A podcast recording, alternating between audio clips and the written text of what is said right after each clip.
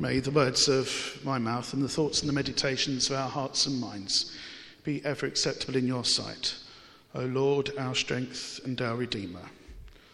Amen.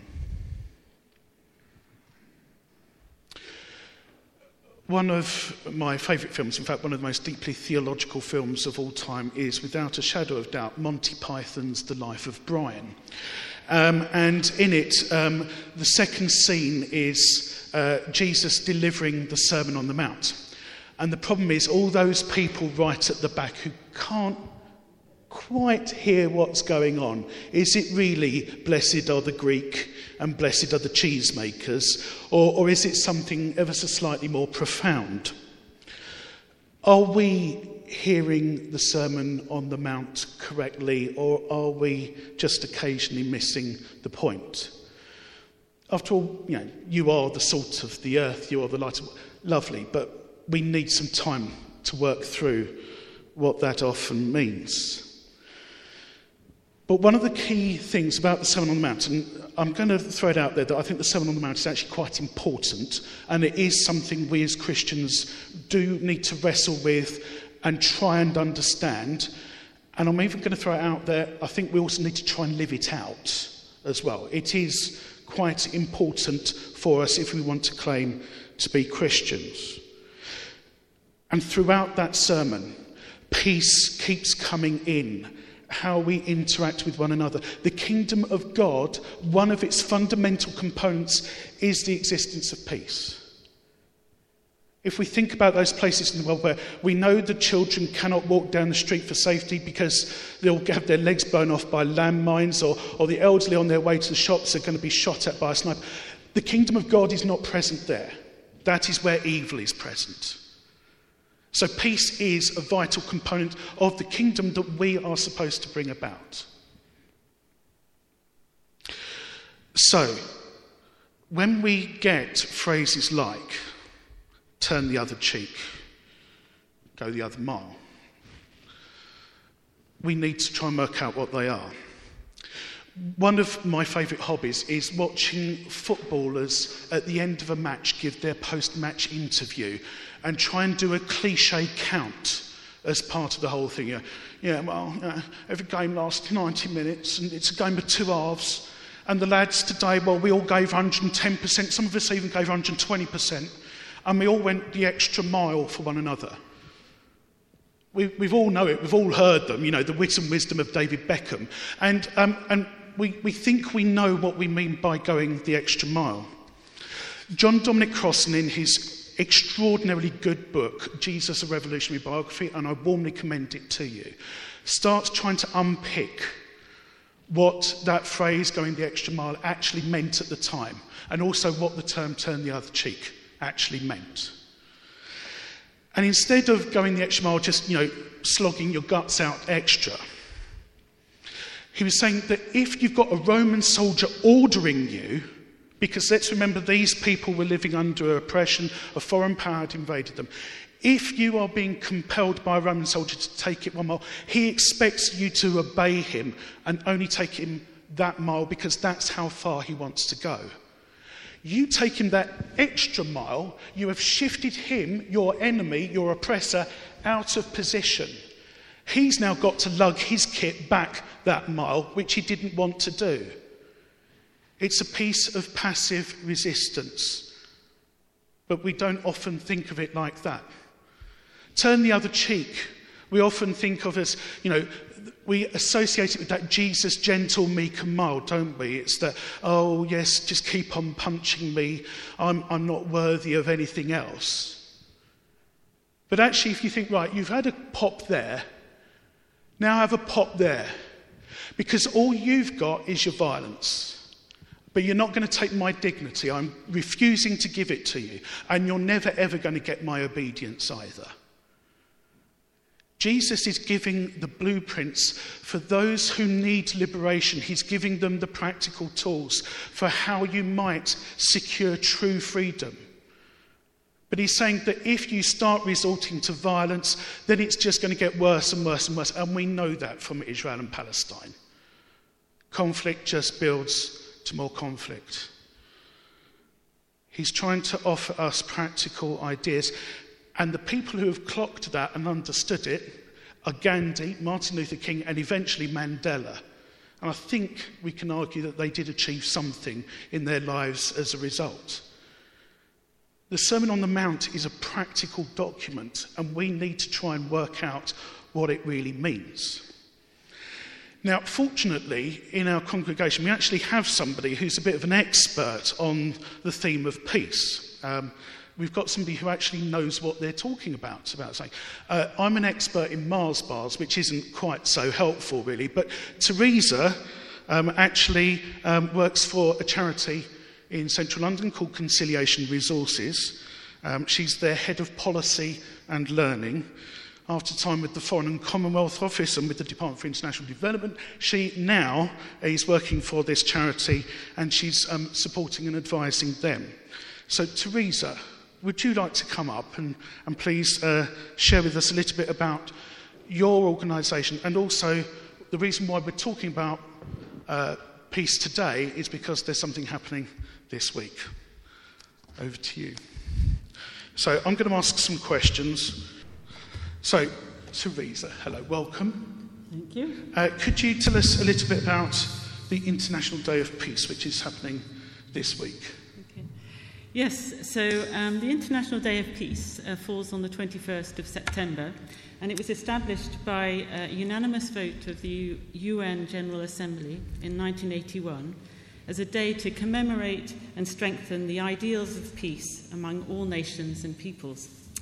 And so on this day, people are invited to honour a cessation of hostilities and to commemorate the day through education and public awareness.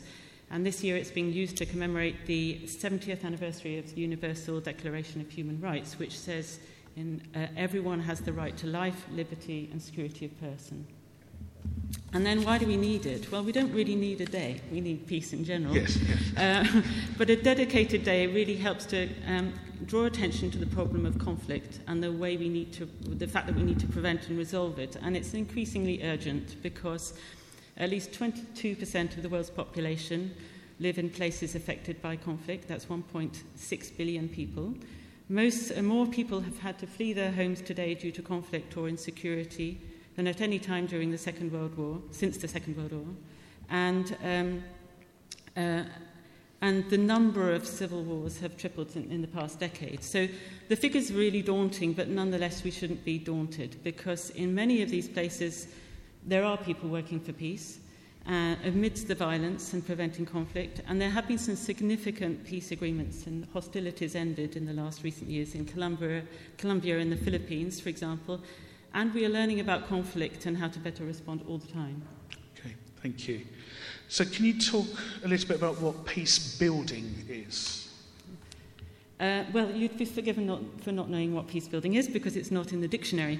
And lots of words for fighting are in the dictionary. And in fact, there's a campaign currently to get it in the dictionary. But peace building really is a broad range of measures in areas threatened or affected by conflict. And they are measures which are guided by the primary motivation to, for the prevention of violent conflict and the promotion of lasting sustainable peace. And it can include, you know, mediation and dialogue, preventative diplomacy, border management, the support for the rehabilitation of ex-combatants. Um, and really, it's really it's more about stop, it's about more than stopping the violence. It's about dealing with the underlying causes and helping pe- societies to resolve conflict without resorting to violence. And so it's by nature long term, a long term process, changing attitudes and rebuilding relationships. It's inclusive, it involves everyone, from communities to governments, and it's about understanding, understanding and addressing the underlying causes and drivers.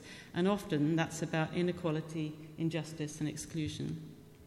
Okay, thank you. So, who does peace building and how do they do it?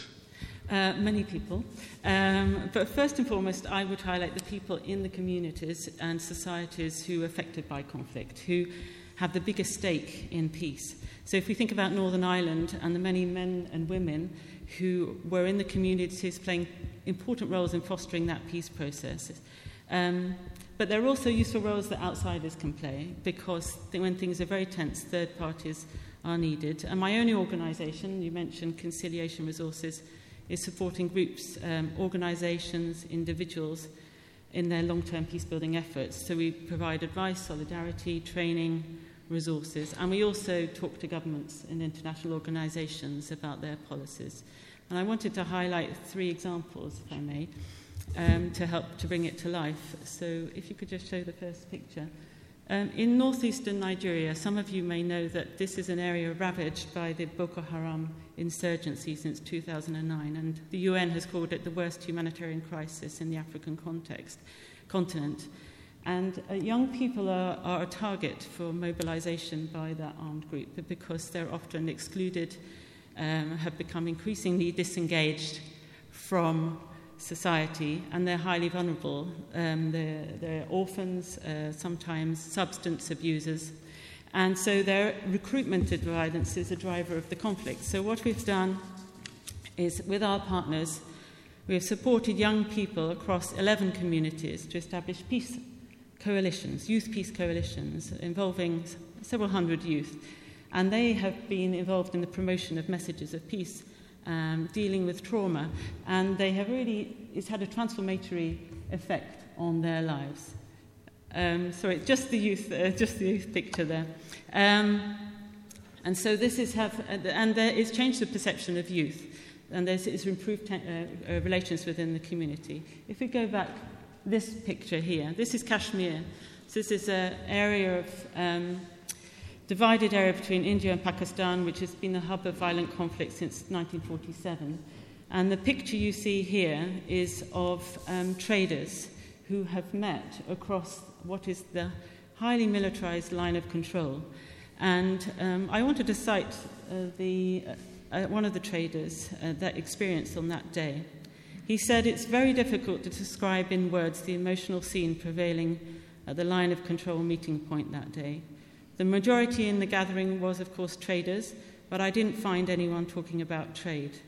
Among the locals, hardly anyone didn't have tears in their eyes. For a moment, there was no distinction between Muslims, Hindus, and Sikhs. When people from both sides met their long forgotten kin, started inquiring about their relatives, friends, villages, and belongings.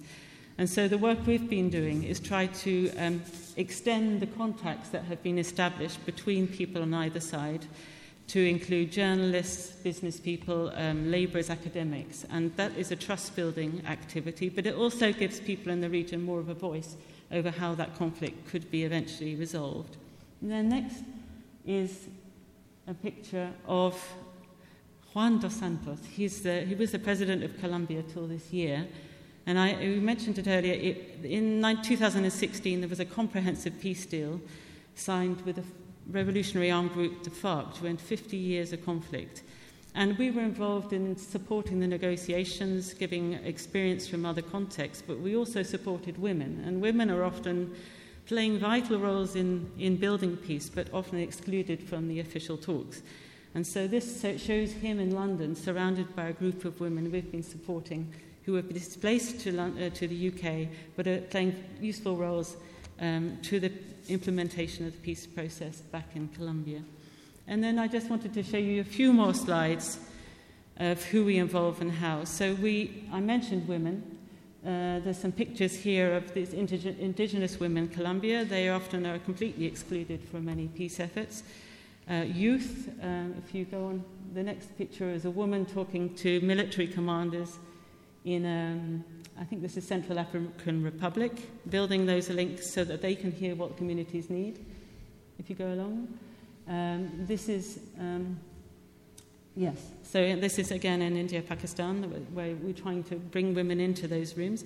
And then I mentioned youth, who are often seen as a problem, but actually they're part of the solution. And a lot of the work involves flip charts, I would say. Uh, there's a lot of convening spaces where people can think through strategies. So those are the next few slides, if you go one there and two there.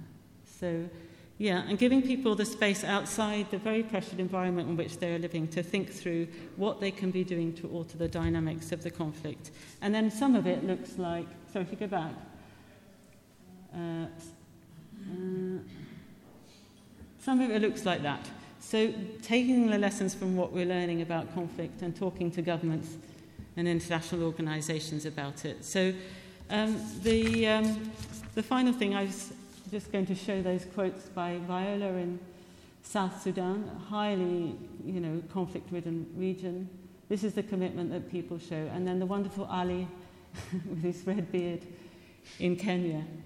So it's very, um, it's in people's hearts. And then I was going to cite to you um, a woman who's involved in the Colombia diaspora work. She says, We can build peace through the revolution of small things, every day, at every time, respecting each other, empowering women, and recognizing the value of every human being, especially if he, she is, from a diff- is different from me. Thank you. Um, could you talk about some of the other challenges yeah. to, to actually building peace as well? Uh, there are many, many, many. It's a, um, it's a highly complex activity because conflict is very complex. Um, but I wanted to highlight two. This is um, dangerous work, really. People are very courageous who take part in it, and they take great risks, either to their personal security or, for, for example, risk of arrest, if what they say challenges interests and prevailing wisdom. One of our partners in Kashmir was shot and killed by militants this year. So, really, I would say we should be preparing for protection and respite from the pressures they're under, and, and I would say for their voices to be louder than the people who are committing violence. Um, it's also under resourced um, compared to the scale of the challenge I mentioned at the beginning.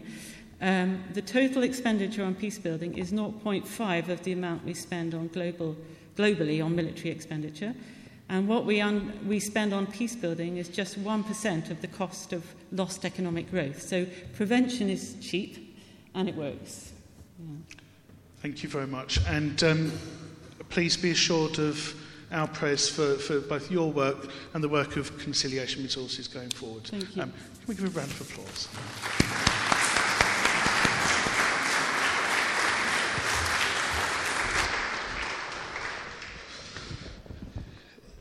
Henry David Thoreau, um, the American philosopher, in his book on civil disobedience, um, which was probably the blueprint for, for Gandhi's work later on, says this There are 999 patrons of virtue for every virtuous person.